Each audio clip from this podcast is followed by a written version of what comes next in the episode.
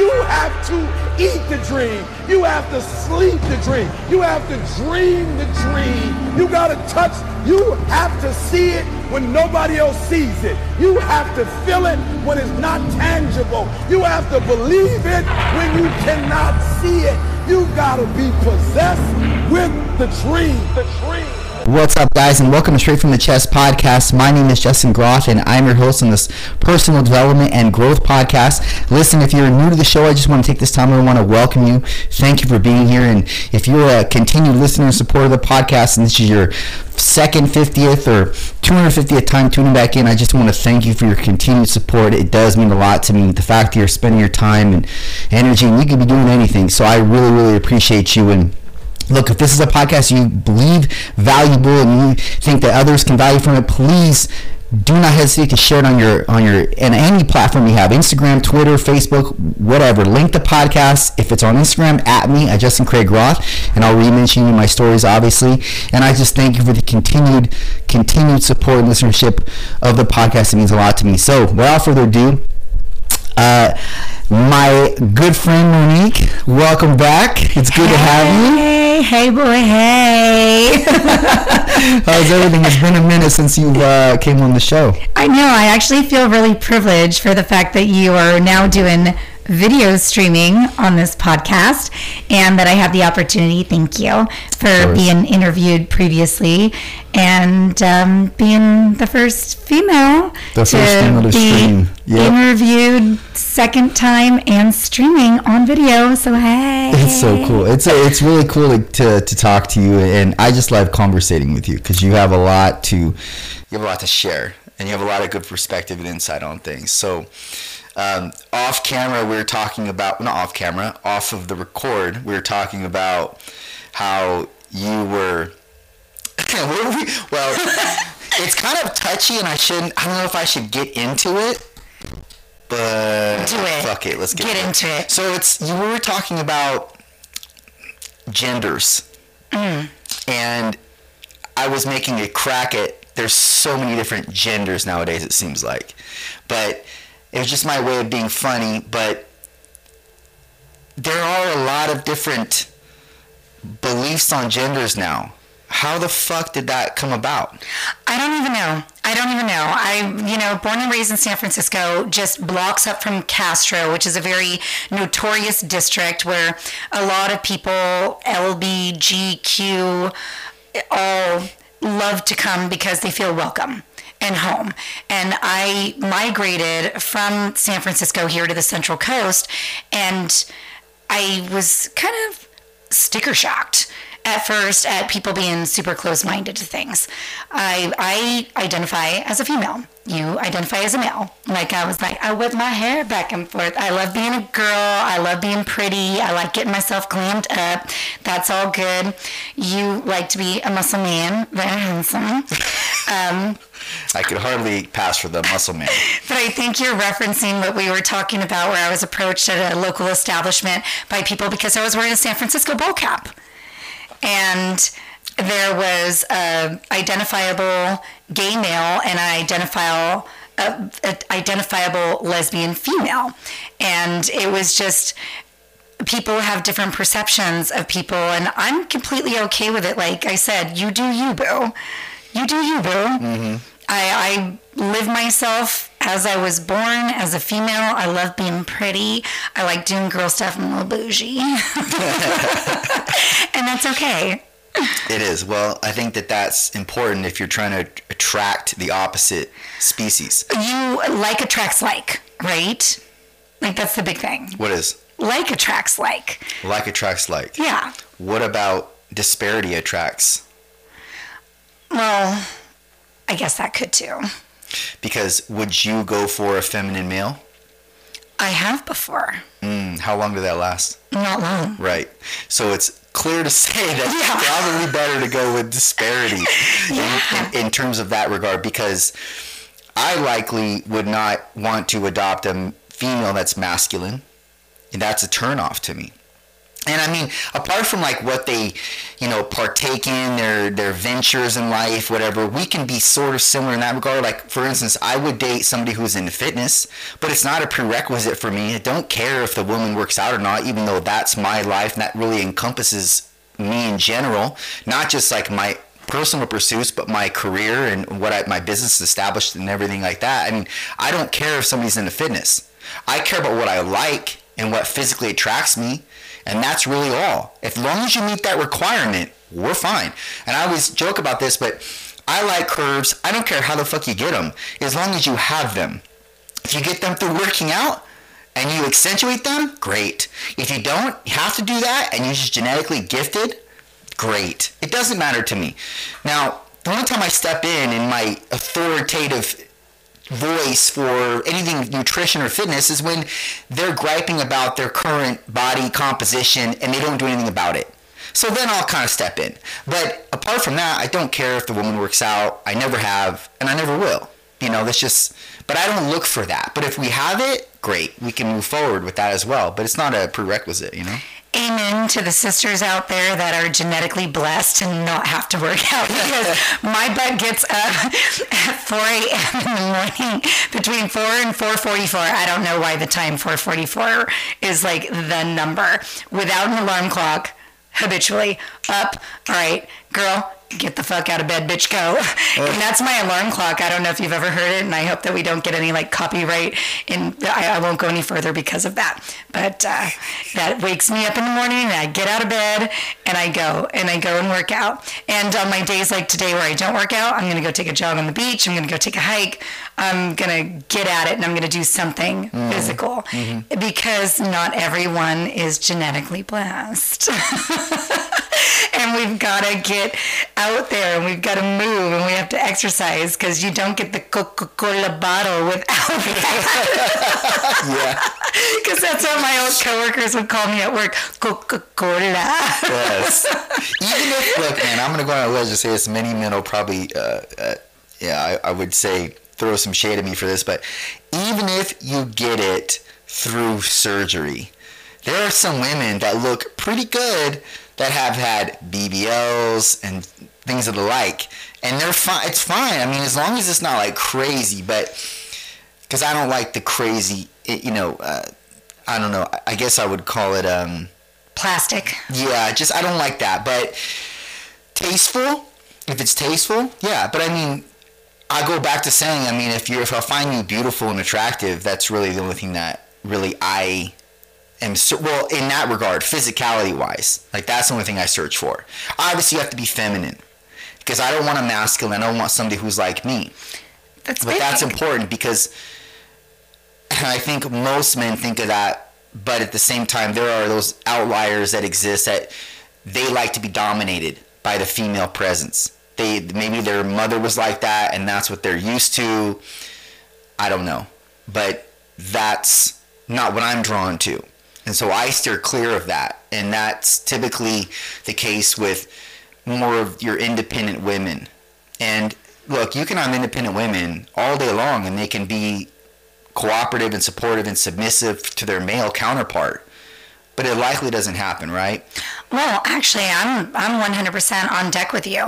I listen to other podcasts. There's a really good one with Matthew Hussey, um, Love Life podcast.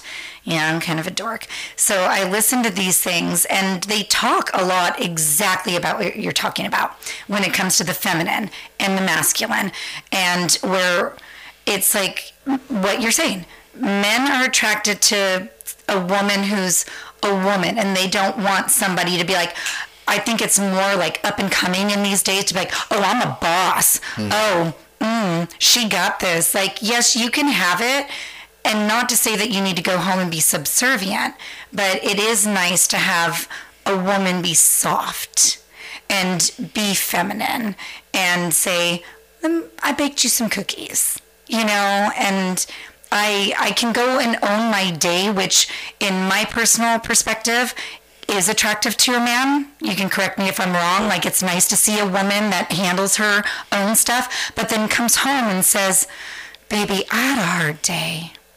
And can I just have you hold me? and then be home and be the woman. Like I mm. think that's really comforting and nice. And I don't know, maybe I just grew up in an era where I watched too much Brady Bunch and I watched too many of these cool sitcoms where it was these sweet families which had that dynamic, which I feel like we veered from in some regard these days. And that is kind of lacking in my personal opinion. We we need a little more of like the husband wife male female like give a little more balance perspective. Like i love it for instance when i would okay perfect example. Needed to put oil in my car. Oil light bling bling indicator comes on. And I pop up my hood. I like I go buy oil, pop up my hood, and I'm putting oil in my car. A gentleman I don't even know comes up and says, "Let me do that for you. You're dressed really nice." Because aside from right now, you probably can't see, but I'm in bare feet because Justin likes to keep his house really clean, and I took my shoes off at the door. but I was wearing really like fancy like heels, like station stilettos, because that's my jam. I'm Moe in heels, and I was Moe in heels at the moment. And this guy just like dun, da, da, da, superhero comes in and wants to be the knight in shining armor, so to speak, and was like, "Let me put this oil in your car so that you don't get dirty." That is that is amazing. That is like that for me. That's amazing. I, I think it is too. And I think that's what men are bred to do. We're hardwired to think about protecting the woman and, and also taking care of the woman in that regard, doing things for them that are of the masculine archetype um, stereo or dynamic rather. So, okay, so here's a question for you. Do you think that there was a motive behind that gentleman? That is a very good question. No, he could have been my grandpa. Okay, so be, If there was a motive, you're if there to the fact that he's older. yes. Okay. I don't think he looked at it as a let me try and get her number sort of way. If that's where you're going with that Mm-hmm. Yeah. questioning, it was more like a I could see her as my granddaughter Sure. and she needs help sort Probably of way. not. I, I agree with that. I think Yeah. that that's definitely. However, had it been somebody maybe of a younger generation, I would look at it like, oh, he's trying to lead into something more. But if he was, he would have asked for my number. Yeah, hundred percent. And you're right. Um, because he can compartmentalize the different female age bracket, like in terms of the age. Like he knows, okay, I have a, like you said, if he was your grandpa, he probably has grandchildren are your age, and he feels an empath, sort of an empathy towards that specific age range. And so for women, you know, and so he knows his heyday is gone, and even though he has the hard wiring still in him to procreate, maybe I don't know how old he was, but I mean it's likely still there to some degree. He was still looking at you with the through the lenses of like his grandchild and how he would help them, and so he wanted to extend the same you know olive branch to you. So I totally understand that. However, if it were like you're saying, if it were a, a younger gentleman, a hundred percent of the time, hundred. it is to not just get numbers, but it's to have sex. That's what it is. Uh, I would look. I shouldn't say 100% because they're outliers. 99.9% of the time, it's to do that. That's the motive behind it. Us as human beings, we always predicate anything we do off of a motive, even if it's posting a picture. There's a motive behind it. What's the motive? There's always a motive, okay? Whether it's to get likes, comments, whether it's to showcase who you are, what's whether it's to, I don't know, promote what you're what you're wearing or what you look like in that current moment, whatever. Like there's always a motive. That's how we operate. It's not it's not it's not I guess the person isn't isn't to blame. It's it's the brain and how the brain operates. It's that anything that we do has to have motive behind it for the possibility of reward to take place. Because us as humans, we love reward and we're driven by reward.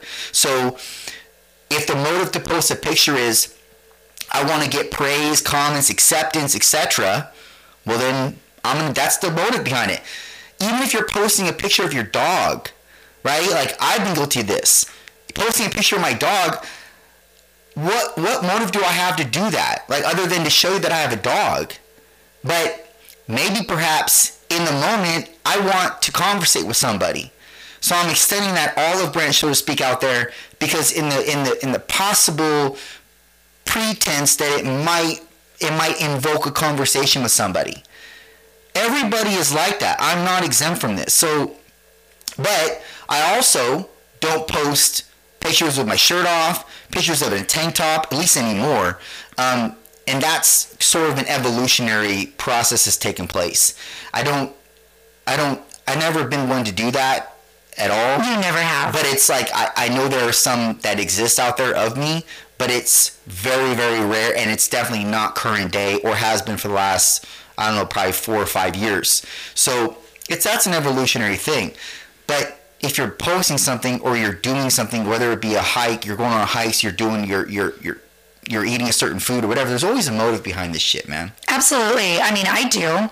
And my motive isn't necessarily something intentional. My motive is just sharing. I want my family to see, I want my friends to see, because if they're not there with me, here's your way of seeing what I'm doing. And I feel like now you can kind of be a part of it. Yeah. Which is and you have to look pretty. Because here's the thing. You're not going to post a picture if you don't look pretty in it. Actually, I do. And I am a rare one. And you can ask every single one of my friends, Justin. And I am blasting this. And everyone can chime in. They know I refuse. And they even say, no, Moe won't allow filters. I hate filters on social media. I want people to see me as I am. No filters. No filter girl right here. Admirable. However, you being a photogenic person, you likely don't take a bad picture. And Oh, thing- trust. Well, to I you, have. to you, to you. But to the general populace who sees it, those pictures, they're not going to see it as anything short of it's still pretty. So what I mean is when you take a when when people post pictures, they got to make sure they're pretty or they look good in the picture, whether it's a side angle, whatever like that. As generally how people see things. A lot. I do see that. I do notice that. My friends say that, like, no, I don't like that. Or they'll like start crying over something. I'm like, girl, stop crying. You're beautiful.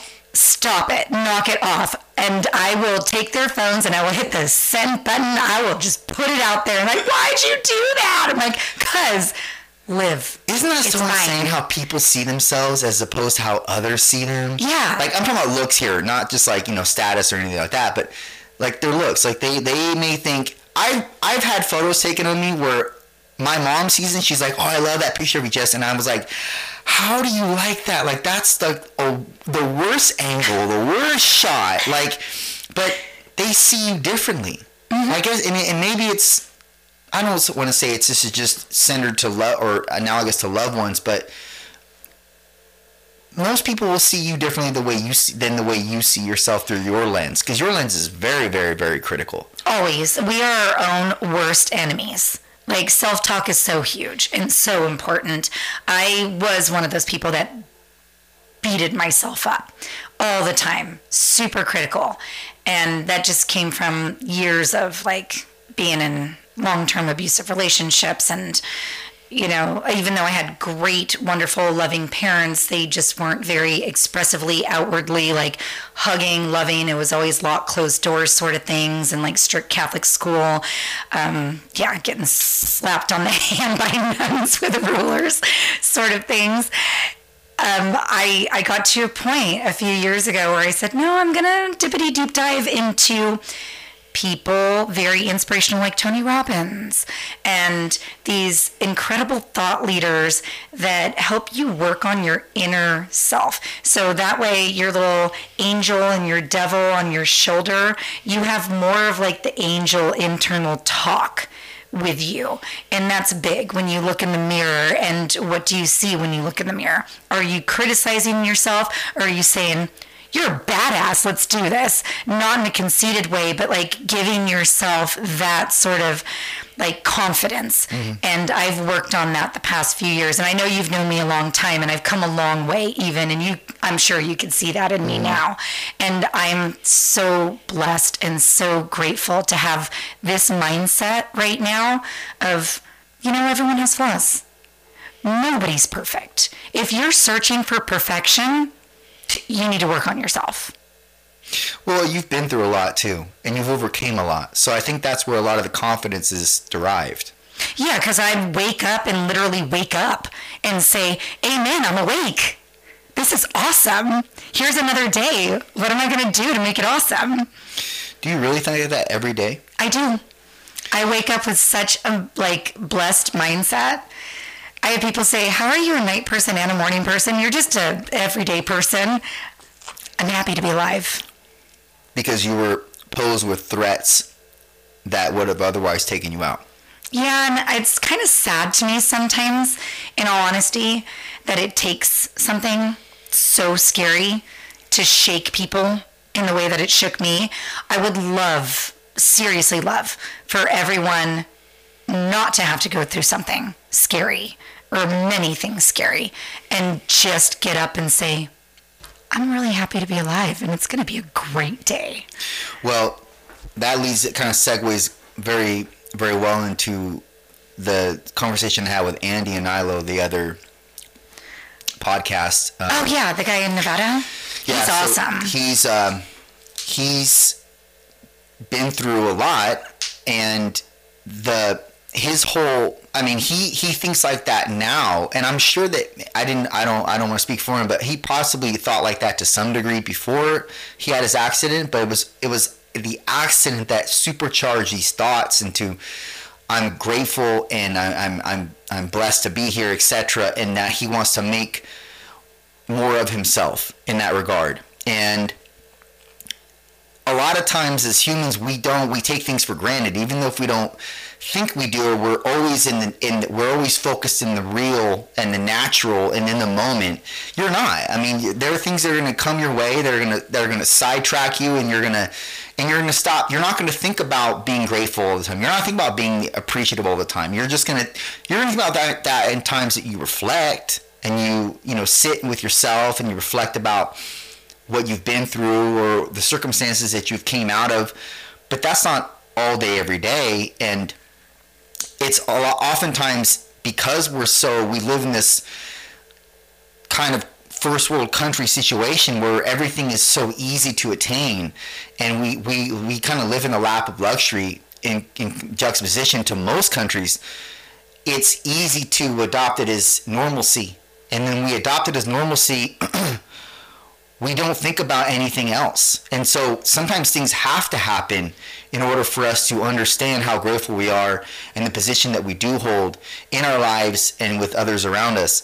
And that's what happened with Andy. It's like, I mean, I'm not saying that, that that's the only thing that caused him to think this way, but, you know, it's one of the main things that supercharged him in this thought process. And because he's he shouldn't have made it out that accident. No, and he was blessed. I literally I recant now driving to work one day when I was still bartending and I was commuting from Santa Maria, California to Solvang, California. So it's a 30 minute drive on the 101 freeway and I got pinned between a car in front of me, a car behind me, and a car not yielding to allow me to merge onto the freeway.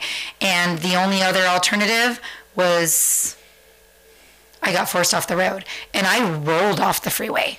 I literally skidded upside down in my car into the ice plant off of the freeway, getting crushed into my car, was able to climb out and just be like, I'm alive. Thank you, God. Mm-hmm. Like, seriously, I had angels surrounding me. And it was just in one of those moments where I was like, first thing I thought stupidly, my cell phone's like trapped in my car. My wheels are spinning upside down in the air as my car's upside down. I've got people helping me out of my vehicle. I asked one of the girls that ran me off the road to use her phone to call my job to say, I'm sorry, I don't know if I'm going to make it in. Well, why? I'm like, I'm looking at my car upside down on the freeway. And they're like, You're worried about getting to work? I'm like, I was, because you get so stuck in what you're supposed to do versus just living your life and appreciating your life. And in that moment, stupidly, I wasn't even firstly appreciating being alive. It wasn't, it was secondary. The, like, the first thing was, uh, what am I going to do about work? Then the second thing was, oh my God, I'm alive. This is crazy. And that was like another big pivotal moment for me where I was like, I guess the big guy upstairs finds me a little too amusing to let me come join him just yet. How did that impact the rest of your life moving forward? it actually changed a lot because I thought, why am I doing this commute in the first place? Why am I just sticking to? I was bartending and I ended up still bartending at a couple bars, but it opened me up to the possibility of, of just doing anything I wanted to. And that's the nice thing. When you wake up and you're happy to be alive, you realize you're limitless. And I know that now. I'm limitless. I could do anything I want to do. I'm currently in real estate right now, and yay, I'm licensed. Hey, Congratulations. Excited. Thank you. So um, y- you can pivot at any time.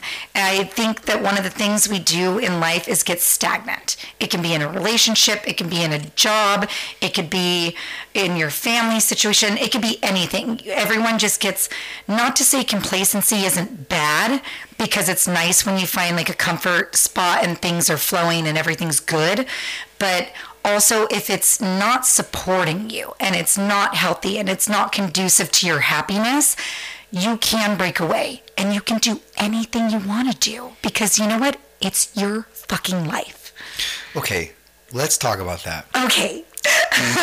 Now, you say that with so much conviction, mm-hmm. and you say it with a sense of authority. Do you really think that anybody can do anything they want? I do. Okay, I want to play for the NBA. Do you think that with all of the practice at this age right now, and my ability to not play basketball well, provided I am practicing every day, eight hours a day, if that's even a real thing, do you think that I could get signed to the NBA? I can actually tell you, in all honesty, no, because the cutoff is age 24 and I know how old you are. Okay, so it's it's it's But if somebody were under the age of 24, you could. And there's a really great movie that Adam Sandler just did based off of a true story. Oh gosh, now you're putting me on the spot. I can't remember the name, but it's really great. It's on Netflix and it's Adam Sandler's most newest movie that just came out. And it is, uncut gems. no, Not that one. no. Oh gosh, I'm so sorry. But please, everyone, just Netflix it. Google it. Google that shit, people. It's so good. And it is about a guy on the cusp, like at that age. And he did have serious skill, but the thing is, like, he grew up just playing ball, like in the streets out in another country, like from Germany or something.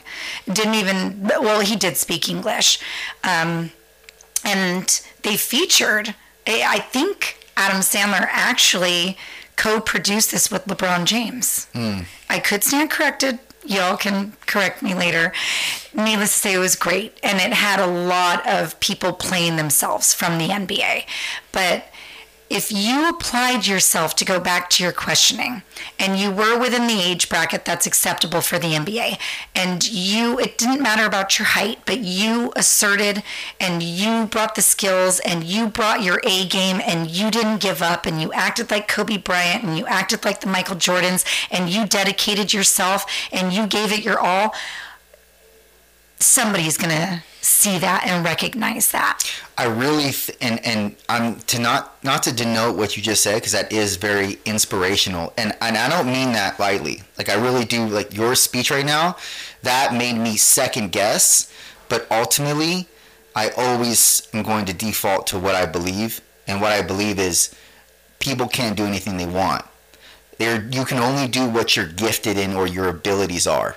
Now, that's not to say that the fucking brain is so evolved and equipped to take on anything you put it through and navigate the course in towards in so much as becoming the best version of that. But is that enough? Will that be enough to get you to that level that you see yourself at? I don't know. But I do know the brain is is far more complex and superior than we give it credit for or we understand current day. That being said, I'm kind of I'm kind of nebulous on that whole. Well, I can if I apply myself, I can do it because I too agree that if you if you do apply yourself and sun up to sundown, that's all you live, sleep, and breathe. Then I don't know, man. Maybe it is a possibility. However, there are things that I I, I know that people are innately and have a proclivity towards like they're innately wired to do and they have a proclivity towards in life and i think that that is the is that's the path that they should adopt that's what they should cultivate far more than their what they what their what they would A pipe dream. a pipe dream or maybe albeit a weakness. Like to me, I, I play basketball. I'm not a good dribbler. That's a weakness to me. Like that would if you were to see me on the court and dribble a basketball and try to run dribbling a basketball, I'm a klutz. I'm not coordinated. I'm not good at it. That would that would decredit me in um, in, in all other avenues that I am good at. You would think you would look at me there as as that type of male s- character on the court and be like, that guy sucks. And then it would take me out of the running in other avenues that you might think that I, you you wouldn't know that I'm good at. So I don't think that that's, and I don't think humans should waste their time doing that shit. You know what I mean? Like, you can. But should you? That's a question. Even if the brain could adapt to what you're putting it through and orient itself in a very specific regard and get better and more efficient and refined at that specific pursuit, should you? Should you put your time in that? I agree. And actually, I love that you just said that because people who are inclined to a specific skill set and they are passionate about it should pursue that 100% because if you're not happy in what you're doing, you're not going to do a good job no matter what. And that is super important. If you have your pipe dreams and it's just out of realm of reality, then you need to come back down to reality and that's good. But you also shouldn't not give yourself the opportunity to give it a shot and try. Right. You know, like don't just be like it's never gonna happen and be like Eeyore, oh woe is me, I lost my tail again. you know? Very true. like give it a shot. If it doesn't work, it doesn't work. You know, maybe even give it a shot a second time. And if it doesn't work, then maybe it's not for you. True. And that's okay. But when you find your passion and you're good at what you do and you love what you do and you're just just glowing and exceeding, I say just give it everything. What do you think your passion is? Loving people. I would agree with that. But I would go I would go further and say your ability to make people feel important. You're really good at that. And Thank you. people that don't feel important already, that's a major that's a major value that's a major I, I guess I, I should say that's a, a very a very much of utility for them you making them feel like they're worth something they're valuable and whether it's like through a compliment or I mean yeah you start with a compliment right? It does. And you start with Compliments go a long way. Mm-hmm. They do. They really, really do. I like getting complimented. Who doesn't like getting complimented? Mm-hmm. I think that, and, and also, it's it's more so easier for I think a woman to compliment a woman or a man, but when you're a man, it's hard to compliment another man and another woman if they're not your if you don't know them, they're not your friend. Because women are always going to take it as they're trying to pick up pick up on them or hit on them, and then they automatically categorize you. And if that's not what you're trying to do, and then it puts you in that compartment. It's a, and maybe that person's maybe that man doesn't want to be in that compartment. He just wants to give a compliment. Um, but what's the worst that can happen if you give the compliment and you're compartmentalized? Is like, oh, well, he's trying to pick up on me, but I but he wasn't. Who cares? Someone right? could be a Karen and then ask for the manager. Yeah.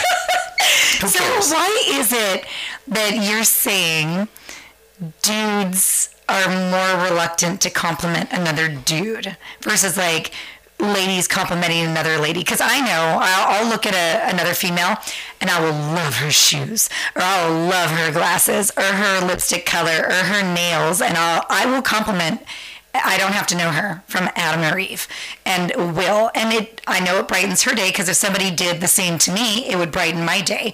Girls, I don't know if it's a girl code, but why is it that guys can't just be like, "Yo, bro, nice pecs," or I don't know. I mean, that's a little maybe a little too weird, but men are predicated on competition. So everything that a man does typically in life is is all stemmed from competition. So now in competition ego is very much present and it would be the reason to have that man decline a compliment to another man. However a mood is a big player in all of this. So let's take for example if you just got done with your workout and you're and it was a really good workout and you you cleared all kinds of numbers on your on your on your PRs etc and you did a really good had a really good workout and even though you're drained you still feel like a heightened sense of accomplishment and etc right? And another guy walks in and you're as you're leaving the gym another guy walks in and he says or even not saying anything to you, you just see him and you're like, and maybe you've known him a couple times, you know of him or his, you've seen him in there a few times and you're like, hey man, you're looking really good, right? There's no problem with that.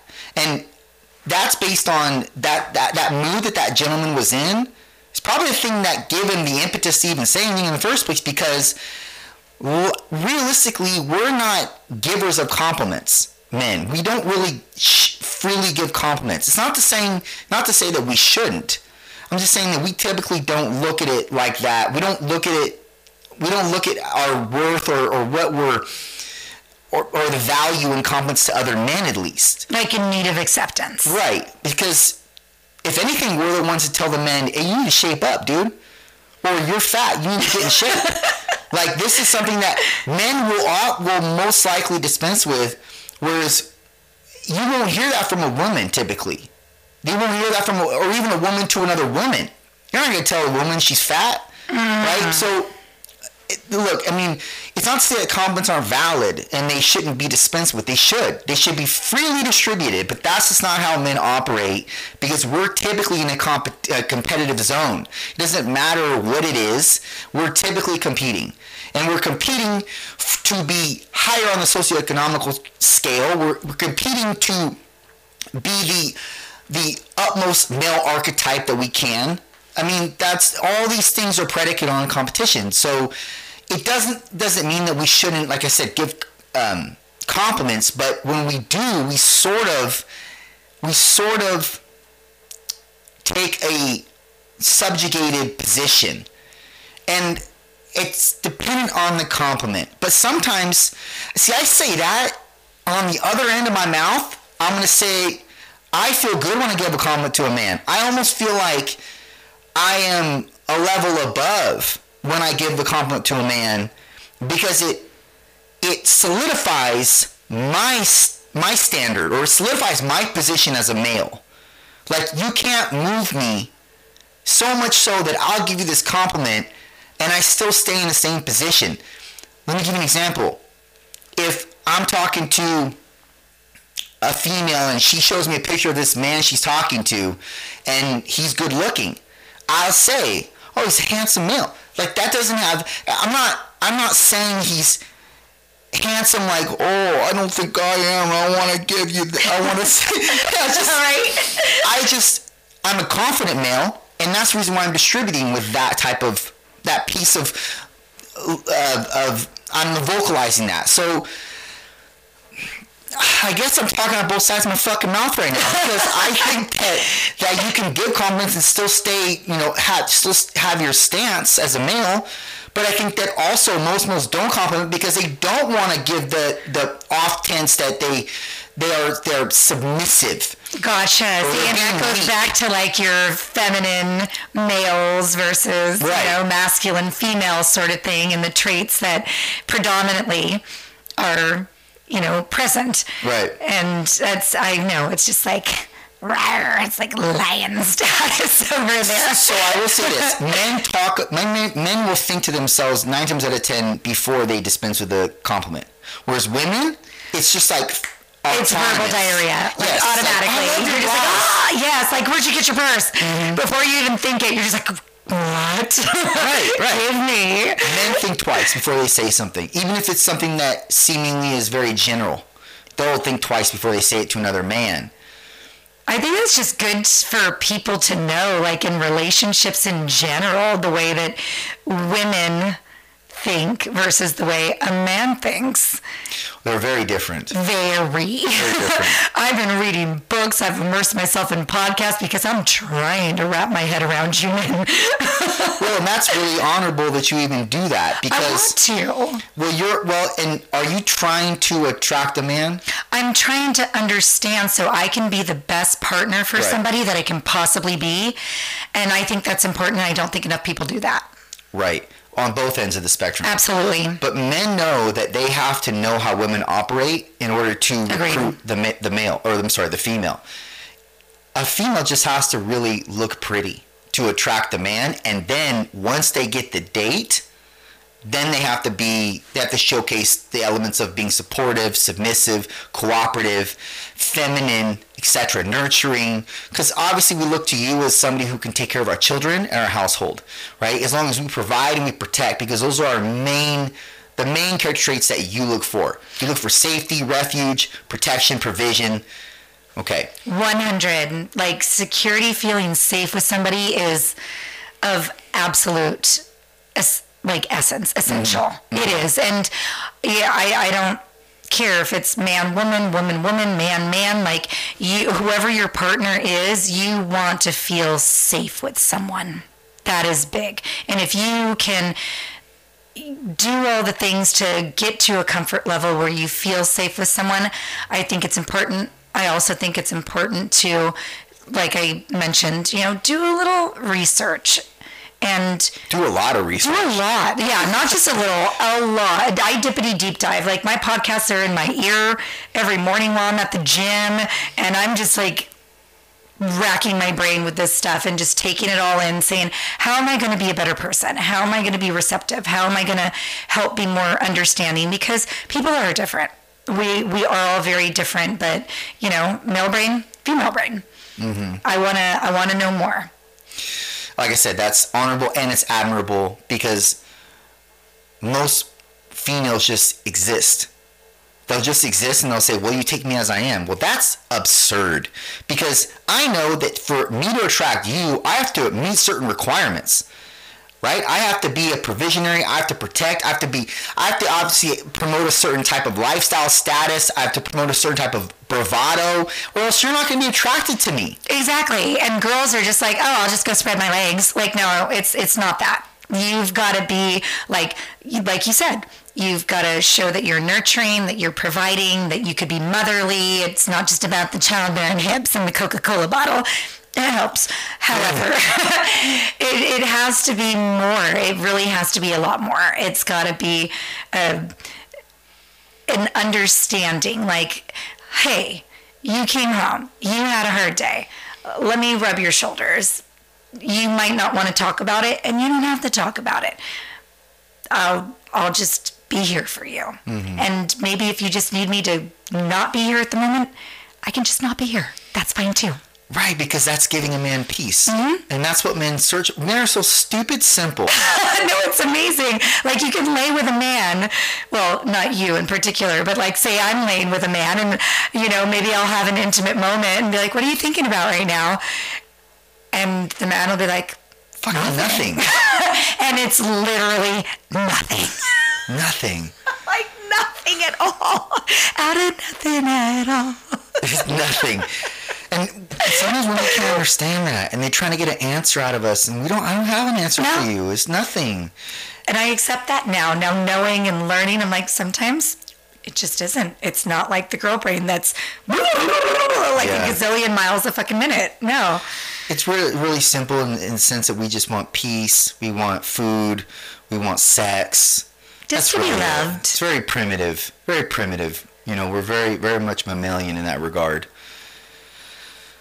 And I mean, I guess it. I guess that sort of can stand for, or that could sort of give the illustration of like, oh, you're a pig or whatever. Well, fuck it. That's what we want, man. That's It's what not we being want. a pig. Well, that's what most some women will see that as. Like, well, you want you want sex, food, and peace. Whatever, you know, but that's true. Yeah. it's, it's it's the truth. I just I don't care about anything else because I'm I'm trying to become something. I'm not asking you to become something with me. I'm trying to become something so that you don't have to become shit. So that I can just take care of you. And look, if you want to start a fucking lash business or a hair, do hair on the side, whatever.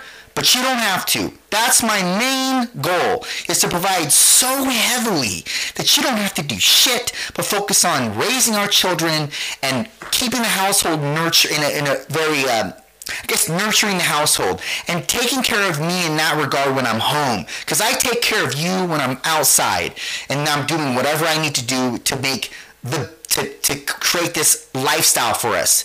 That's it. I mean, some women would hear that and they'd be like, that's chauvinist or that's um, sexist or whatever. That's li- life is sexist, man. I mean, that's just really the reality. It can be. It definitely can be. I mean, we're dealing with hardwired, um, like hormones, pheromones, all of those things. Like All the moans. You've got the moans. Mm, yeah. so sorry, that was bad. Um, excuse me. Oh it, it, it is it is like actual neurological chemistry. Mm. Like within your body it- people are hardwired certain ways and you've got your dopamine and all of that stuff. So yeah no it is definitely a thing. I just know i'm working on understanding more of everyone and everything because i don't want to be closed-minded. And what i can do to just be a better person and be understanding be the best i can for people Do you think that you absorb so much you lose yourself in the process in terms of the way you naturally think? not at all Good. And I find myself in nature, and that that is a huge thing for me. I have to take my time, as you know. Like I go out hiking, I go out um, kayaking. I want to be out on the ocean. I take myself to the beach after work. I go take my jogs or my walks. Like it is important for me to have my time to make sure I stay centered. And I don't think enough people give themselves that intermission. You need that break between, oh, let's just like race from work. Let's go race to get the kids from Little League. Let's go to the grocery store. Let's go plan meals. Let's do this. But when are you honestly taking time for you? I schedule time in for me. And before we even started recording, I was talking to you about my self care Saturdays and self care Sundays. People don't give themselves that time. And I give myself that. I penciled in. You want a calendar?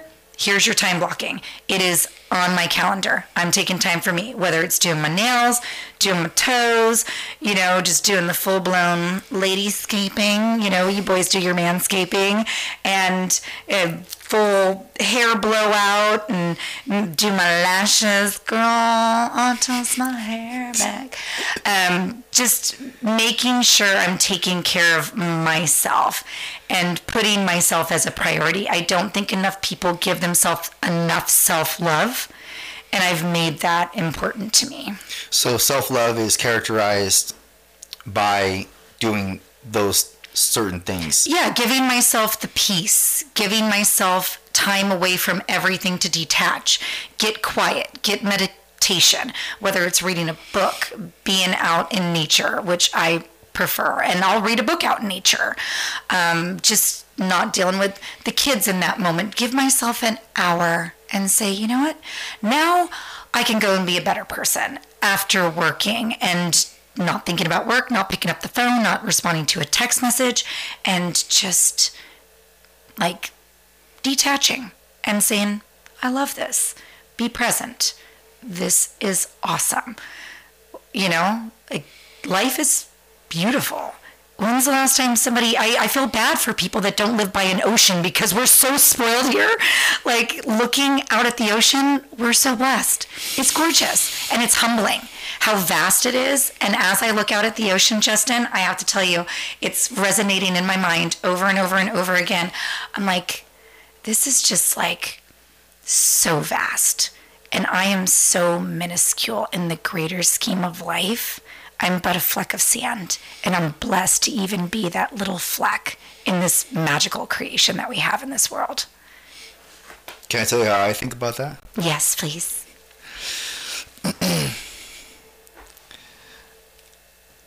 when I look out into the ocean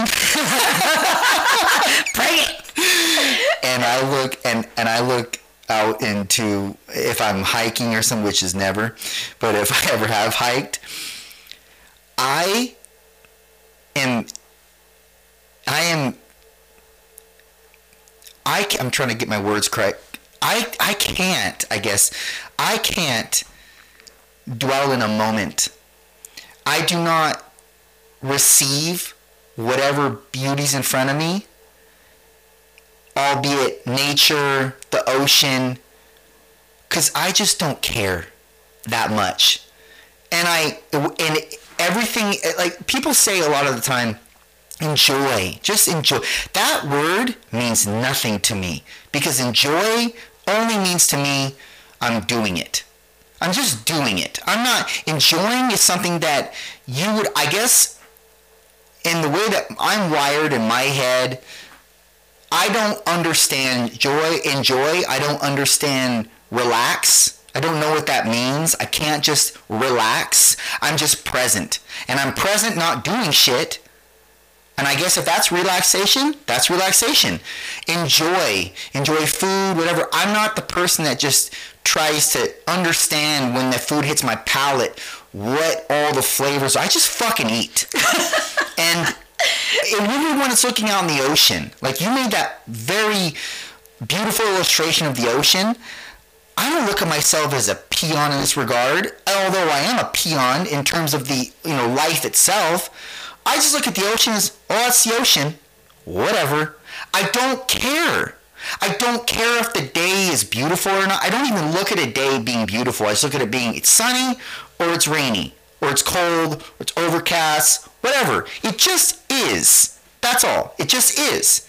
It's not any adjective that's you know tethered to whatever the day is or the what whatever that picture is or whatever moment I'm immersed in. It just is. And I guess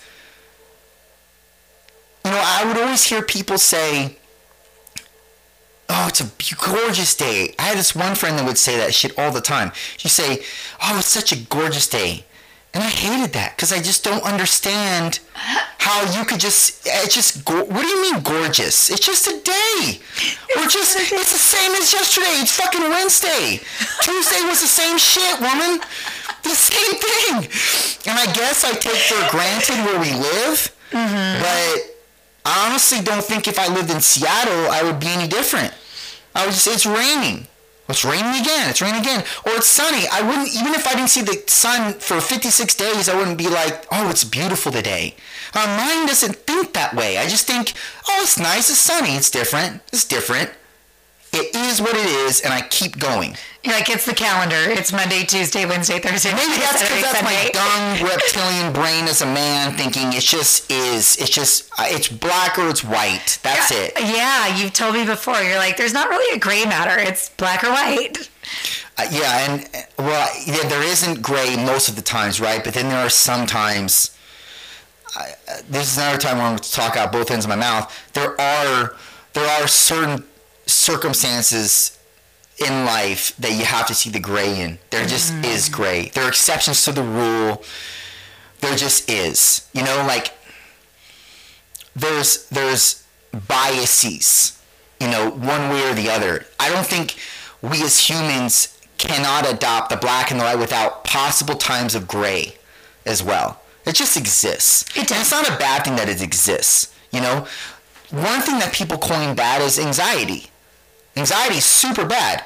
I would argue that anxiety can be a good thing sometimes. Sometimes it can be a good thing, and sometimes it's necessary. Because you know, if you don't have levels, you should be anxious about certain things that fucking matter in life and certain things that are valuable in your life. You should be a little bit anxious over them. I would argue that if you're not anxious over those little valuable, important things, then there's something wrong with you. You need to have some level of anxiety based on things that are important and valuable in your life because those things that are valuable and important, they're scarce. There's a reason why things are valuable. It's because they're scarce. So if something's scarce, it's of automatic more value to you, and you you assume that with more you you could you assume that certain thing as more valuable. But if it's just abundant, it doesn't matter. You can get it here, you can get there, and get it anywhere. But because it's it's not abundant and you put you put an importance around it, it's valuable to you. It's scarce.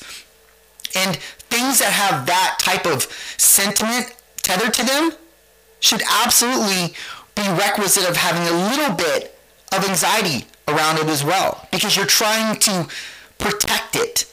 You're trying to nurture it. You're trying to make it the best of what it could be. I could see that. I could wholeheartedly see that. I like the way that you just wrap that all around because anxiety, I think, has such a, a negative connotation attached to it these days and so heavily medicated as well. I know I suffer from anxiety and like insomnia because of the anxiety, but strapped to a ticking time bomb right now like not anxiety but heart condition but with my heart condition it gives me the sense of anxiety. It causes me to like have my heart race and me feel like oh my god i'm gonna die. And i feel like this world today everyone's on edge like it's always oh my god i'm gonna die so to speak. But when it comes to things of importance and scarcity like you just mentioned it does put more value to things. And you do then say all right well let me kick into high gear and actually take care of this thing that is of higher value versus something that is well abundant. And in certain cases, it could be let's not get anxiety over social media because uh, you can just be on your phone every day throughout the day and TikToking and Instagramming and whatever you're going to do. And that's just so readily accessible versus something that you actually do value when someone is like, you know, I really need you right now. And it gives you the feels of the in between the white and the black and you're in the gray matter. Mm-hmm. Yeah, because things are important in life. Things are not all of life should just be, well, mm, whatever it is, is whatever it is. Like, there are things that are very important you put a precedence on and that's on purpose. Like you there's things that like I'm a, I'm a firm believer and you should always be grading yourself. I'm always grading myself and it's one thing that yes it leads to massive frustration and massive letdown at times but i would rather be climbing the ladder and trip a few times or even scale down completely to have to work back up again that ladder than never climb the ladder at all that's very important to me so yes, you're gonna strip and you're gonna fucking fall a little bit, but fuck, it's it's in juxtaposition to you not ever climbing the ladder and seeing where it could take you. Horrific. Amen. Horrific. So look, when you grade yourself it sucks. Oh, I'm, I grade myself on everything. I grade myself in conversations. I grade myself on how I'm doing in my business. I grade myself in my podcast. I grade myself right now in the conversations that I'm having with you and what words I choose to distribute, etc. Always grading myself, and it's a constant feedback. Good, bad, good, bad, good. And so if there are more bads and goods, I'm like, fuck. And I feel like, I almost feel like I failed. But that's a good thing at times because only do I want to get better on those fails. I want to get better. But if I never ever encounter them, and if I never had started doing this little podcast here, and I never had started the fitness business, I never started a personal, I never started working out, go back, boom, boom, boom, boom, to just being a nothing burger and doing shit and just existing and thinking that something's going to materialize from just the, the, the, the existence of who I am is preposterous. Yeah. Ridiculous. So I do these things in an effort that something happens from them. And if nothing, well, I guess it was just enough, it was good enough to bleed time away with. But I'd rather try my hand at something, climb the ladder, than never, and, and, and fail in the process and, and trip or miss a step or whatever, than never climb at all, man. Amen. That's exactly it. Give it a try. You never know unless you try. And then just keep going and keep excelling and keep striving to just be a better person today than you were yesterday. Yeah, and it's very, very, very fractional in terms of the the evolution and how you know how this thing is going to evolve, and it's going to take years and years. And you know they like to put that metric of ten thousand hours on mastery, complete mastery over something. And I don't know if I 100% agree with that because you can be 10,000 hours into something and just operating in the way that you operated at hour 50 or hour 1 through 50. So you never really evolve throughout the process. At 10,000 hours, you have a lot of experience, okay, but do you really can you really can you really sit under the umbrella of self mastery in that regard in that particular venture that you that you put 10,000 hours into when you never really leveled up in the process? Do you just naturally level up in the process with 10,000 hours of accrual? I don't know. I know that if I'm not continuously trying to be better and grading myself throughout the process of one hour to 10,000 hours, then I'm not going to become better. I need to continuously grade myself throughout the process in order for me to see well i'm not doing well over here i need to i need to make this better i need to learn more about this i need to put more of my time in this avenue etc but if i'm just doing does that really make me a master at 10,000 hours when I have those hours accrued? It makes you a robot. Right. And then you can't be better for anybody else around you. You like you you have to continue to want to improve, to want to learn, to want to excel because do you want to just be stagnant? Mm-hmm. Yeah, I mean, complacency like I said, being complacent is good if you're happy, but then you're not living up to your full potential. And you can always learn more, do more, be more. Well, and that takes. And you've done it. You've totally proven that with what you do that. it. Oh my gosh, look at what you've done. You've got this podcast now. You've got your whole fitness business. You have come a long way, like what you were just saying, and you should give yourself a pat on the back. Never. You never, should. never until I've made it. And even then, I don't think I'll pat my, my, my back. Sometimes it's okay to have a day to say, I made it. You're doing great. Oh, well, I appreciate that. That's, that day is not today. Um, Not today, maybe, it's, Satan. maybe it'll come. maybe it'll come. I've had I've had people say that same thing to me in just different ways, but they say the same. They have this. It's the same theme. It's like you know, it's you should thank yourself for whatever you have accomplished, and I'm like. That's one of those things where because I can't see the beauty in the ocean or the beauty in nature, I just can't see the I can't see the validity in that yet. I can't. I just can't. It's not. I I still think of myself as as on the base level and sh- and not really have accrued anything. I still think of myself that way, regardless of how other people see me.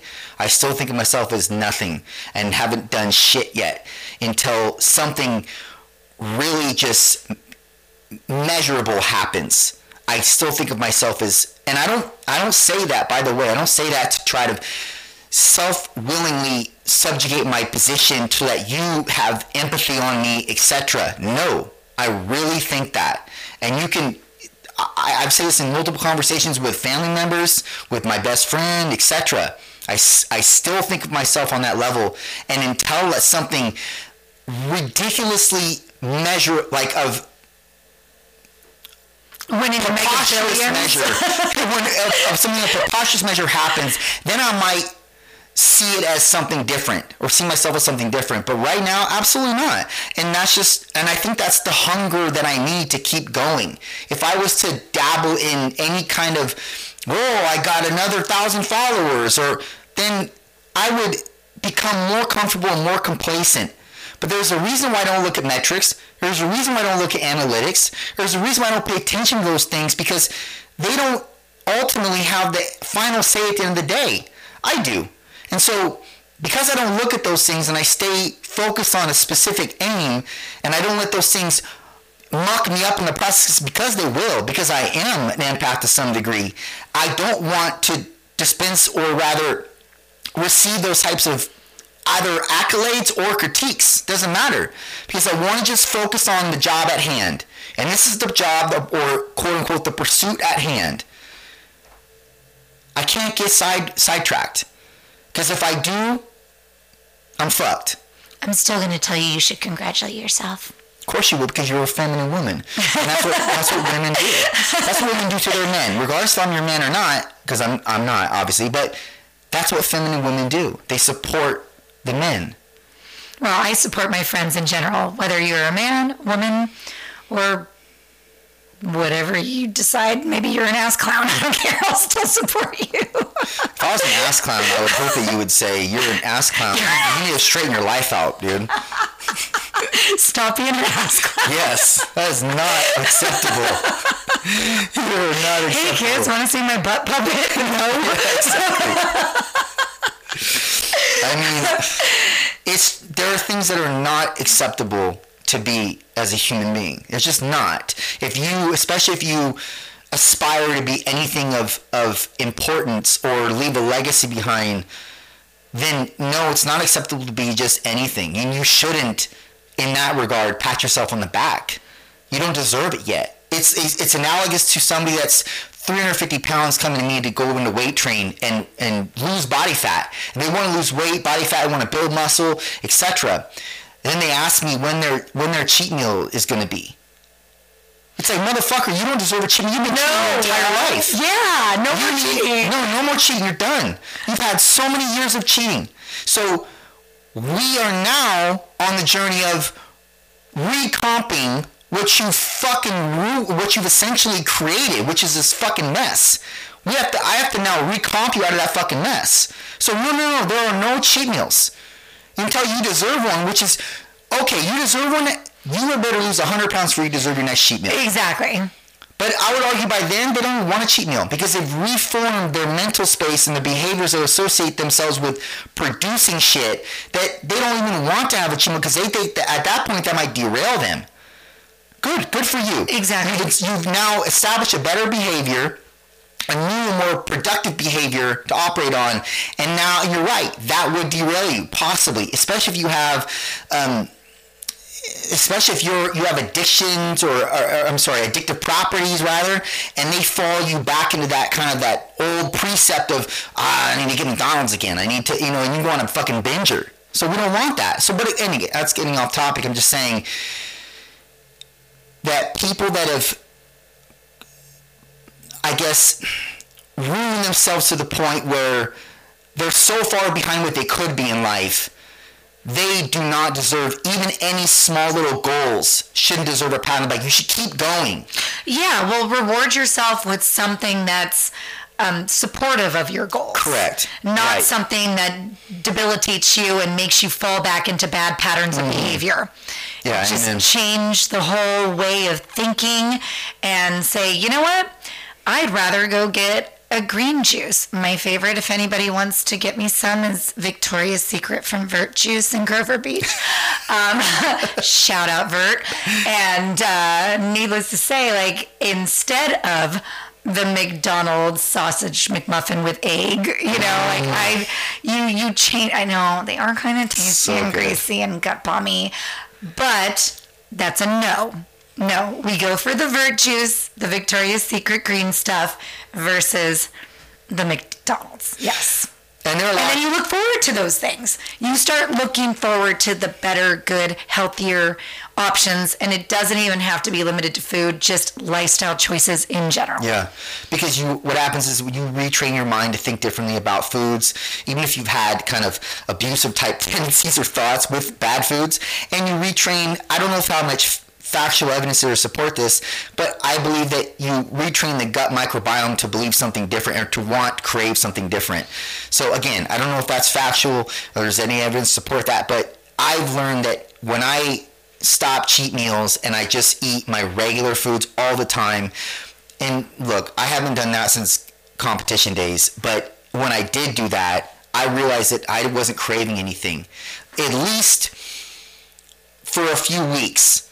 Because then you get to a point where you're so depleted that your body just wants food in general and you go into a, a different type of mindset. Now you're just now you're having to forcefully stave off your cravings because you have a certain goal in mind and you need to complete and finish that goal and that goal is to get super fucking shredded if it's purposes of competition or a photo shoot or whatever. But if you adopt a lifestyle of specific way of eating that that serves you and you don't have any cravings on and you adhere to easily, then and there are there are approaches to fit to nutrition that can absolutely give you that uh, or be that remedy for you in terms of not craving anything. But finding that is tough, you know. And but it does exist. Like I have meal prep company. Shout out to MegaFit Meals, and they I get 12 meals a week, and they deliver them to me to my doorstep, and it it obviously voids me of, of having to meal prep or anything like that. And these meals are so tasty, but I know they're good for me. But they're so tasty that I don't really crave anything outside of it, except for when I get to my cheat day on or cheat meal on Sunday, Friday or Sunday. I'll typically do a cheat meal. And is that like all the Domino's pizza you want? It's like whatever the fuck. It's whatever I want, and uh, it's a lot of it too. Like it's a it's a it's a pretty much a binger. It's a man's meal. It's a binger.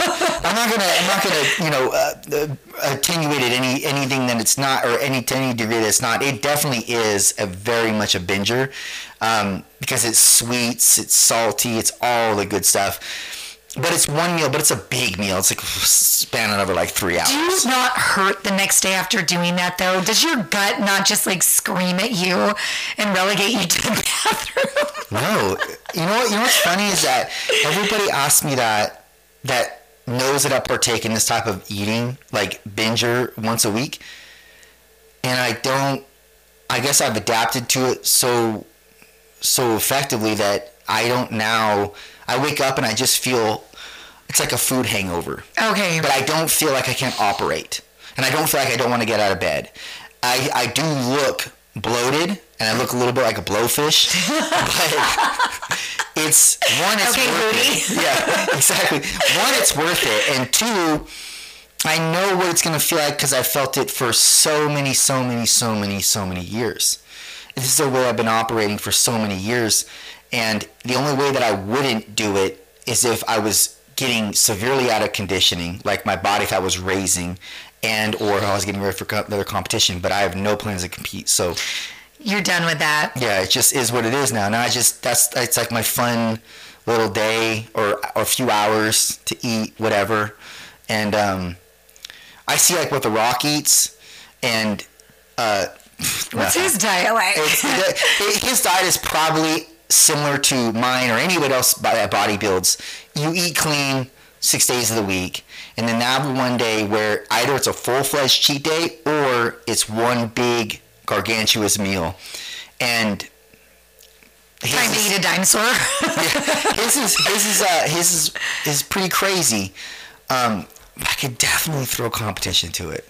Definitely. nice. And I don't say that with any kind of like Is The Rock listening? I'm kidding. I hope he's fucking listening. That'd be awesome. That would be rad. He's not though. Um, but You never know. I definitely could could throw a comparison, It- and and because but I'm an eater.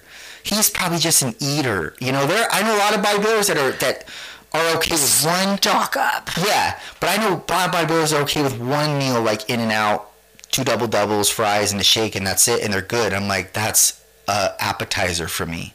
That would be an, a fucking appetizer. Oh, I couldn't even finish that in the course of like two days. Really? Really, I have to eat like micro meals.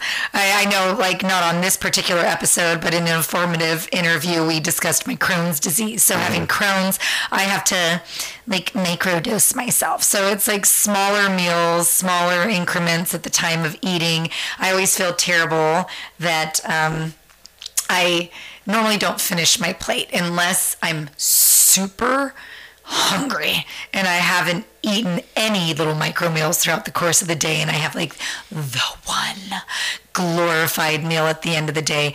And then I'll hoover it like a vacuum and then I'll go to bed and feel great until four o'clock in the morning when it's time to get up and go to the gym and hate my existence.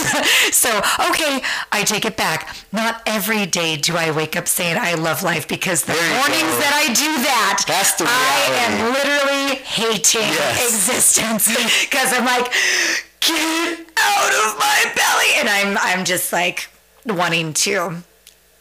I don't know, just live with what my friends and I affectionately now have named John, John. my bathroom. Oh, you're. I'm like, oh yeah, I'm reunited with John, and it feels so good. You know, I I love that you just said that because here's why. you gave me a dose of what reality is. And on social media in general, for people that, you know, iterate how they're, you know, different things in their life or whatever, it's very easy to default to the positive or brainwash yourself into thinking that there's only positive. I don't know what world you live in, but this world is shit for the most part. 90% of everything is shit. 10%. Heart monitor. Right, right. 10% is good. Yeah. So for you to kind of not give any energy to the bad when that's really what cultivates who you are and can if you use it to your benefit, right? There's ways that you can use it to your benefit.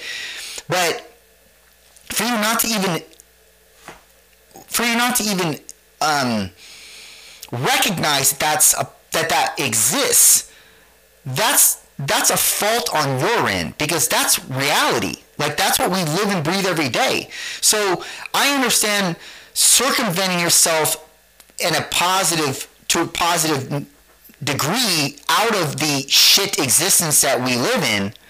And I don't mean it's all shit, but you know there are a lot of bad things that are going on in the world. A lot of, qu- but then again, this is a really good time to live mm-hmm. in terms of you know juxtaposition to what we've been through in the past or what our ancestors etc have been through in the past but still with that being said i mean there's a lot of there's a lot of bad things that exist nowadays and there's a lot of bad things that cause you to derail your otherwise positive or rather neutral thought process. When I say neutral, I mean you're not positive, you're not negative, you're just kind of you're on a, a leveled frequency and you're operating on that level frequency in life.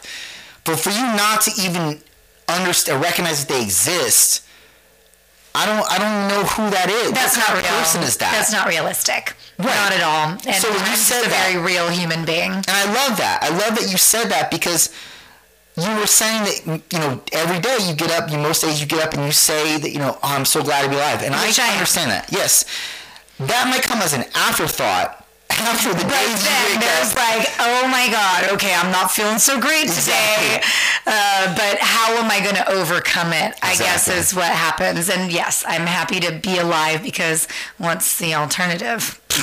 Dead. right, right. yeah.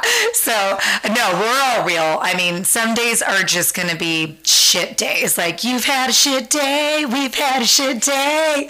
Some of those days are going to happen. And some days can kick rocks, but for the most part, I can shake it off pretty quickly because I'm I'm just happy. I'm happy to have you as a friend. I'm happy to be here and blessed on your podcast. I'm happy to share any aspect of inspiration for people that might not be feeling like they can tough through it. If I can tough through it with a freaking heart Holter on my chest and dealing with Crohn's disease and all sorts of crazy things, like I know everyone can too. You you can just do it. It's not always going to be gravy, baby, but um, just know it's okay to be human. We're all fucking human. Yeah. I don't um I don't understand the I don't understand the positive pretense I should say I guess I should say to people that I don't I guess I, I, I understand I should say this I don't respect it because it's not reality. When you don't endorse the negative with the positive, you're not endorsing being a human being. It's one thing to say to live on one rock, but life is not on one rock. We're toggling between two rocks constantly. And for you not to recognize that there is another rock that exists that you hop to and fro from, you're not being 100% authentic. Oh, I, I love the analogy actually between the two rocks. I think that most people do toggle. We all suffer with, and I wouldn't say suffer, but struggle at times with the negative and the positive side. I just so happen to try and not try, but I do. I choose the positive, and it's a choice. How do you how do you go about your day when things are not starting off right? Oh boy, I have cried. I have had days just even earlier this week. I had a day that was exceptionally, just emotionally draining and it got to my negative side that if we're using the analogy of the two rocks and toggling between the negative and the positive i was on that negative rock and i have a very nice support system of friends and certain confidants that i was able to go to and have a shoulder to cry on and literal tears coming down my face. And it wasn't hard or it was hard, but it wasn't hard to go to somebody for help because I'm at a point where I have created this great support system with people that are accepting and loving and don't judge me and are the people that help keep me in this positive atmosphere that I'm in so that I don't stay on negative rock, so to speak. And so I can put most of my energy on positive rock. And I had to have a good cry. Sometimes you just got to cry it out. Sometimes you just got to feel. I literally went to my best friend's house and said, I want to go shoot something and break shit. Give me a gun and do you have dishes I can go break right now because I was, I was on fire. This girl was on fire. And the moment I had my good cry and I got it out, I felt better again because I got it out. And then I woke up and I was like, you know what? I'm happy to be alive. Let's go not deal with this bullshit today and let's make it better. So yeah, I get the toggle and it, it is impossible, humanly impossible to just be like, oh, I'm on cloud nine. I'm perfect and life is perfect. Yes, I love unicorns so much. And I love rainbows and I love butterflies and I love everything beautiful. And I like to think that I fart those, but let's be real. No, I don't. However, we all have moments. It's how you choose to deal with the moments. True. And so I don't spend my time on negative rock. Beautiful. Do you want to know how men deal with that? How? They suppress it. See, and that's not healthy. Um, okay. But if it weren't for the suppression, men wouldn't be who they are. I could see that. Okay. Life doesn't wait for us to get over shit. We have to keep producing. Let me give you an example most households are upstanding because of the male's income, right? So does a man, when he wakes up, if he feels like shit or feels like the world's against him, does he have the opportunity to not go to work? He doesn't. Especially if that household is living paycheck to paycheck. And everything is riding on him to support for his children, his wife, etc. He just has to go. He just has to do it and he has to suppress it in the process. So there is no, I can go to my friend and he can, and I would argue that even if he did go to his friend, if his friend is a masculine man as well, he's going to say, Bro, what the fuck are you doing? Don't fucking cry. Oh, no. Yeah, but see, men and women are different. Yeah. And the way that they deal with life is different. And I'm not saying that's my position currently. Like I don't have, I clearly don't have a family and a child that I'm taking care of. But I understand the way that my dad lived. I understand the way that I, I saw, I saw that every day for years growing up in my household. I know that my dad didn't have good days. Most days were shit, especially running a business. So I know that my dad just had to be. He didn't have time to think. He just had to be and keep doing. And that is the massive disparity between men and women. Men do not grow from that advice. That's a great summary of how women should be. But that is not applicable to men. And if that man is to operate on that on with that type of understanding, he's going to get rocks thrown at him from other men. Mm. And that even worsens the situation. So you see it's the it's the whole it's this is all predicated on he needs to suppress his current position if it's not good and deal with it all simultaneously whilst building it to be better. So he does that because that's the best form of him continuing his life. Otherwise, he'll blow his brains out. And see, you do see things like that, unfortunately. Unfortunately. People that just like can't handle that. And I mean, I'm I'm the single mom. I have to be the male and the female in the family. and I am the breadwinner, and I am the only person paying the rent, paying the bills, bringing the income, and have to compose and keep myself together. Mm. So there are times, yeah, there are a lot of times, and I just had this discussion with one of my best friends just this morning where I suppress things and put them what I like to call the hurt locker. They go down in the hurt locker because there are certain things that just don't need to come up and upset me anymore because when you give attention and value to something, that's exactly it. So there are certain things that do not deserve attention or value. I agree. Yep. Goes in the hurt locker. Well, and that is that way with you because there isn't a male counterpart currently. Correct. So you have to develop some sort of masculine traits to keep going in life and keep providing for your for your kids or else you all are out on the street and that's clearly right. not going to be an option for you. No. Well, you don't want that obviously to be an option. So you do what you need to do in the process to mitigate that specific situation from happening. I will protect and provide 100%. Yes. The the best thing also is to have a male counterpart that takes on that responsibility. That would be nice. Where do you see yourself in that regard? Like relationship? Are you, are you looking? Are you vetting certain men out? What are you doing? Oh my God, am, am I getting put on blast? You are. I'm seeing someone right now. Good for you. Thank you. So does this male have promise? Yes. Good. I'd like to think so. What, and I'm picky. What gives him promise to you? Along the lines of what we're talking about, the masculine.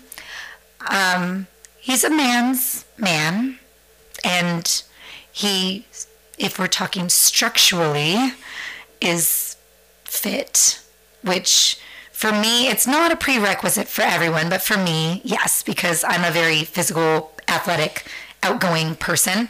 That's important to me. And he has those physical attributes. But aside from that and his gorgeous blue eyes, um, he acts as a provider. Not that I'm asking for it, but here's a meal or let me walk you to your car or let me you know hold your hand or open your door and i think that that's really far and few between especially with the younger generations right now and what i consider polite etiquette and what i expect that you just get a lot of this oh and no and it's hard to just kind of explain but i i just feel like proper politeness has gone by the wayside. So this person in general right now is very polite and I appreciate that. I think it goes a very long way. You're talking about chivalry, right? Yeah. Yeah. Chivalry is not dead. I, I feel like it actually is dying. I should say. I feel like it is dying and it shouldn't be dead. Yeah, it's definitely fading out, but mm-hmm. it doesn't mean that it should. And it doesn't mean that you still can't operate on that metric of being chivalrous. Women want this. We do. Like, yeah. it, I really am so attracted to that. Well, I agree with that. And I think that the feminine women value chivalry. Mm-hmm. And as a man, if you want a feminine woman, then you're going to want to dispense with that type of chivalry because it's only going to win you points with her. Absolutely. Yeah, and he's won so many brownie points. I'm like, okay, I'm gonna keep you. that's oh, that's such a good quality in a man is to because by him walking you to your car, it's like his way of protecting you. Mm-hmm. By him, you know, giving you a meal right now, it's his way of providing for you. Mm-hmm. And it's not to say that he couldn't do it in in in a more of a, a heightened uh, dynamic, but he does what he can now. But those are these are attributes of being, of having those well established qualities that make him a man. So yeah, absolutely. Um, you don't even realize those little things are so valuable and so important, but they are to me at least. And everyone's likes, tastes, necessities are going to be entirely different. But for me personally, yeah, no, that's very important to me. Yeah, exactly. Well, and like it's just important to me to have a woman that's not combative not disagreeable, and not argumentative, except not competitive. Those are all masculine character traits. I don't want nothing to do with that shit. I might get a little competitive when it comes to sports and games. well, yeah, but that's not the same as like competing in the regard of um, in the masculine space, like for jobs and trying to be uh, the breadwinner, etc. Competing in terms of monetary accruement. Those are different. That's what I mean by being competitive. That because that almost emasculates a man. Absolutely. Yeah. Absolutely. Yeah. And men want to feel like they're like they're dependent for something.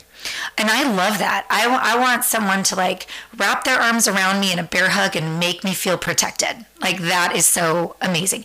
Not to say I don't have my own protection and can hold down the fort in my house, but knowing that there would be a strong, able man to be like, no, I've got this, babe, is really important to me. Absolutely. And he should be the one to confront the threat. Yes. all the time.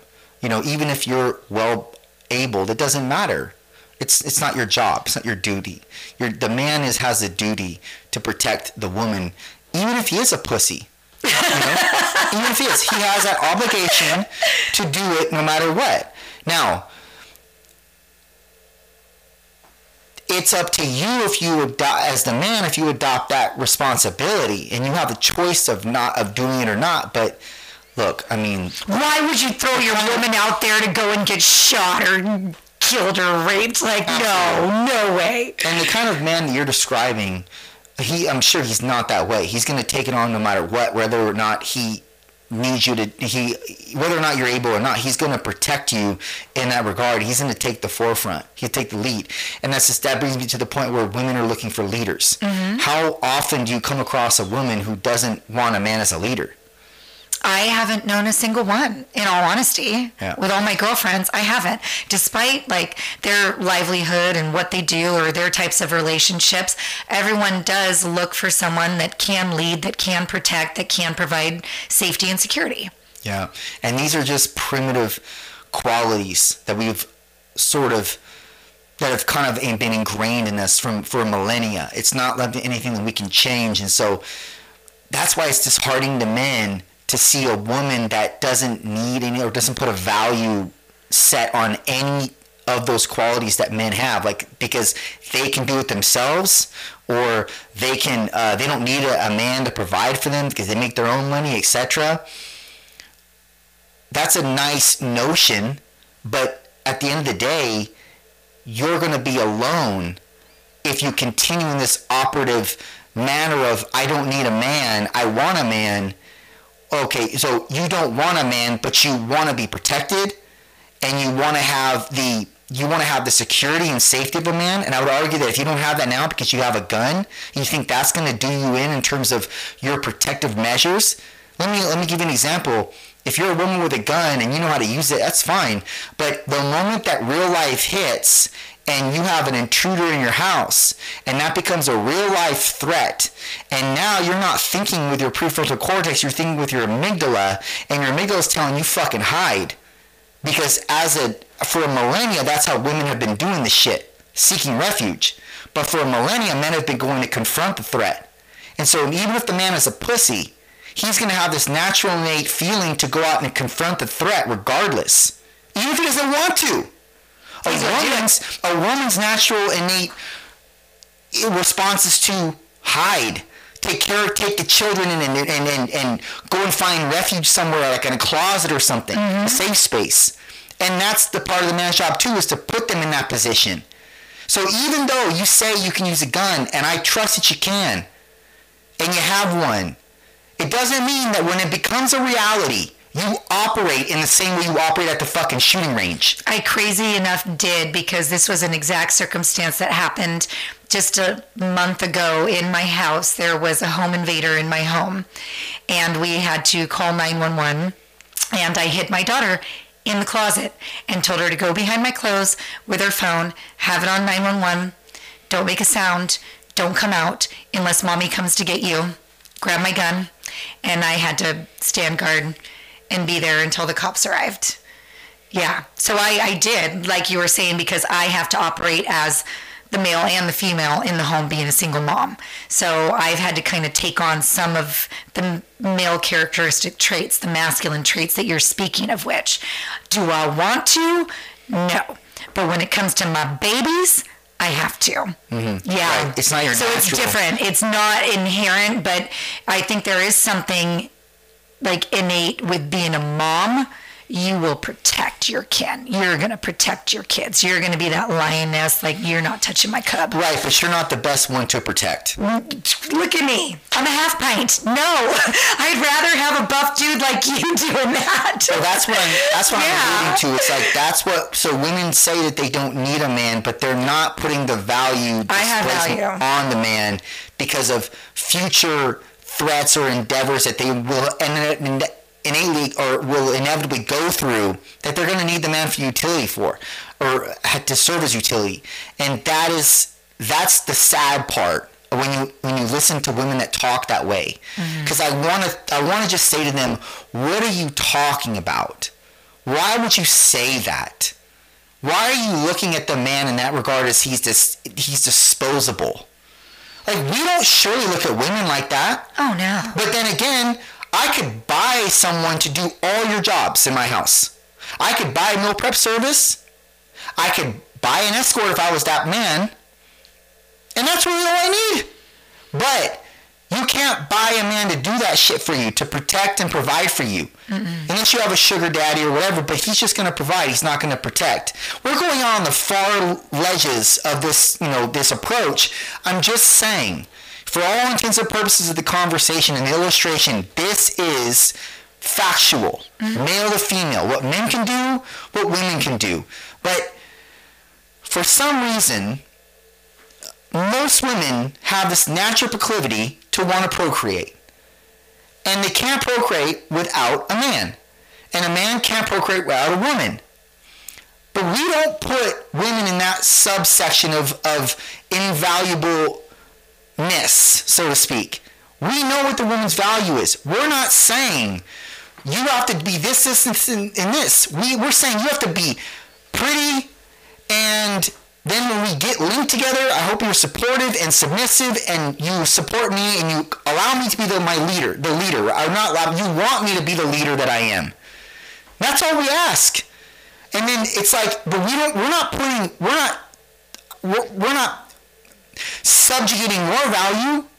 We're just saying that this is what we want and we're not saying we don't need you. We Like, do just need- love me, appreciate me, look up to me at times, maybe rub my shoulders, maybe some fun sexual gratification.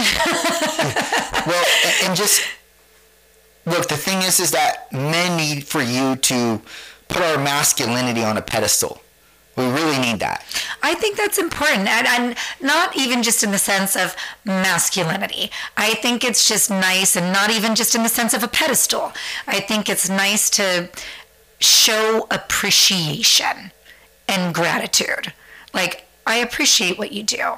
I'm so grateful that you are able to provide for our family. I'm so appreciative of you constructing the shed in the backyard, or you know what I'm saying? Just any little thing, like giving how those sort of show that? accolades. It can be just verbally, like what I just said. You could express it verbally. The, I think that's probably the most important because after what I've been listening to and researching, like you guys are kind of fucking literal.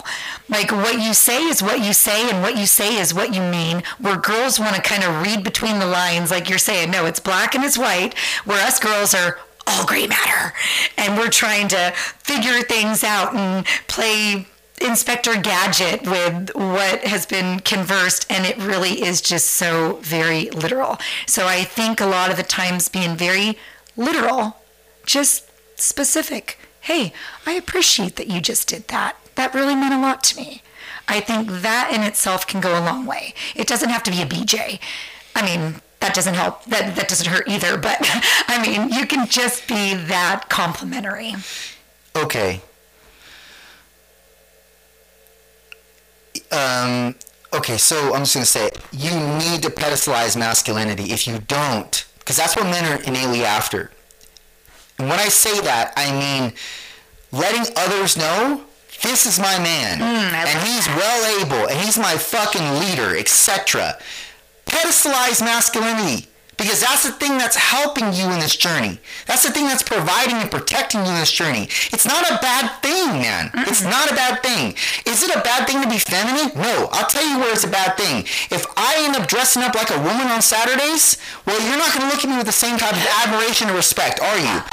It is, You'd be one way and that's it in my opinion. I would pay to see that, Justin. You'd be one way, in my opinion. I would pay to see that. But look, the, the thing is, is that by adopting the masculine pedestal and put, placing your man on that on that pedestal where he where you feel that he deserves he should be, it's saying to all other men, look at my man. Mm-hmm. And one of your one of the jobs of the women, and this is going to be controversial, I don't care, is for them to look better, for you to make them look better in front of their male counterparts. Period. I say to my friends all the time, I'm like, I want to be with a man that I'm like proud to be with, and I want him to wear me like a merit badge.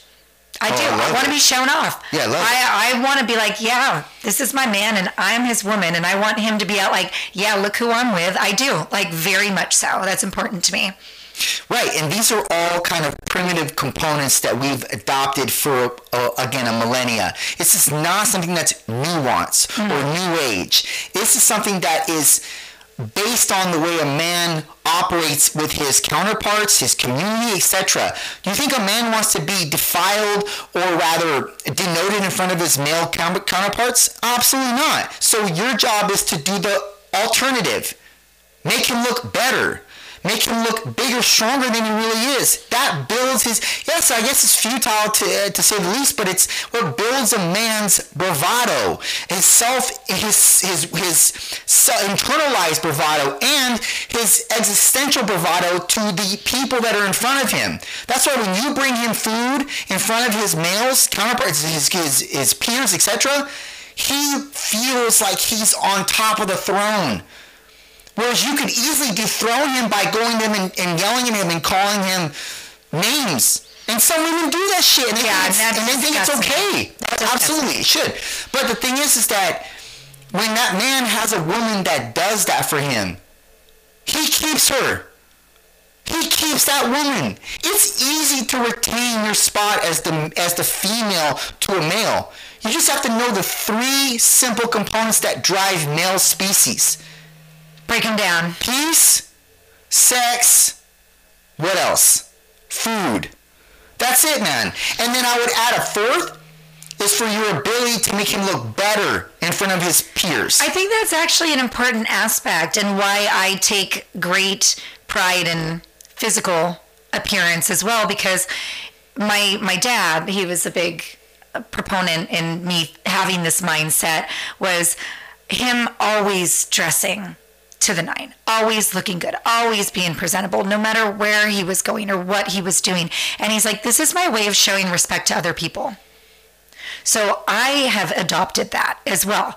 I will always make sure to put myself together for respect of other people, but especially if I were to go out with a fella and I, I'm going to make sure I look good for respect of the others, but especially for him. Like, yes, I want people to know, oh, you you've got a girl that really like puts herself together. Like you must be a really great man to get a girl like this. Mm-hmm. And I, I I think that way. Maybe I'm backwards or weird or wrong, but as I'm thinking now, as you and I are talking, it is just hardwired in our brains. And I think that way. Yeah, that's a good quality to have. And that's a good that's a good thought process to to navigate with because it's very important. And and you know, it might one thing is for sure it's going to cause other women to notice him and you know this as well. Oh yeah and then those girls back off bitch he's not. Uh-uh. I love it. Um, well, look, it's getting super hot in here. I know it's getting hot in here. These lights, people don't know this. We're not taking off our clothes. these people don't know this, but these lights, if you're listening on Spotify, Apple, these lights are horrendous, and they, and they and they make us sweat just a little bit. So it's a little hot. And uh, it's definitely time to pee too. So mm-hmm. um, let's wrap it up. Yes. Yes, he is. Moe, tell people where they can find you. You can find me on the IG at Moe and Heels and uh, Monique Guilfoyle but you know, good old Moe G on Facebook. So yeah, catch me there. Look, it's been a pleasure as it always is. I appreciate you coming on, and uh, we will do it again. I'm sure of that. Oh man, we'll just bring it every time. I love it. All right, guys, done.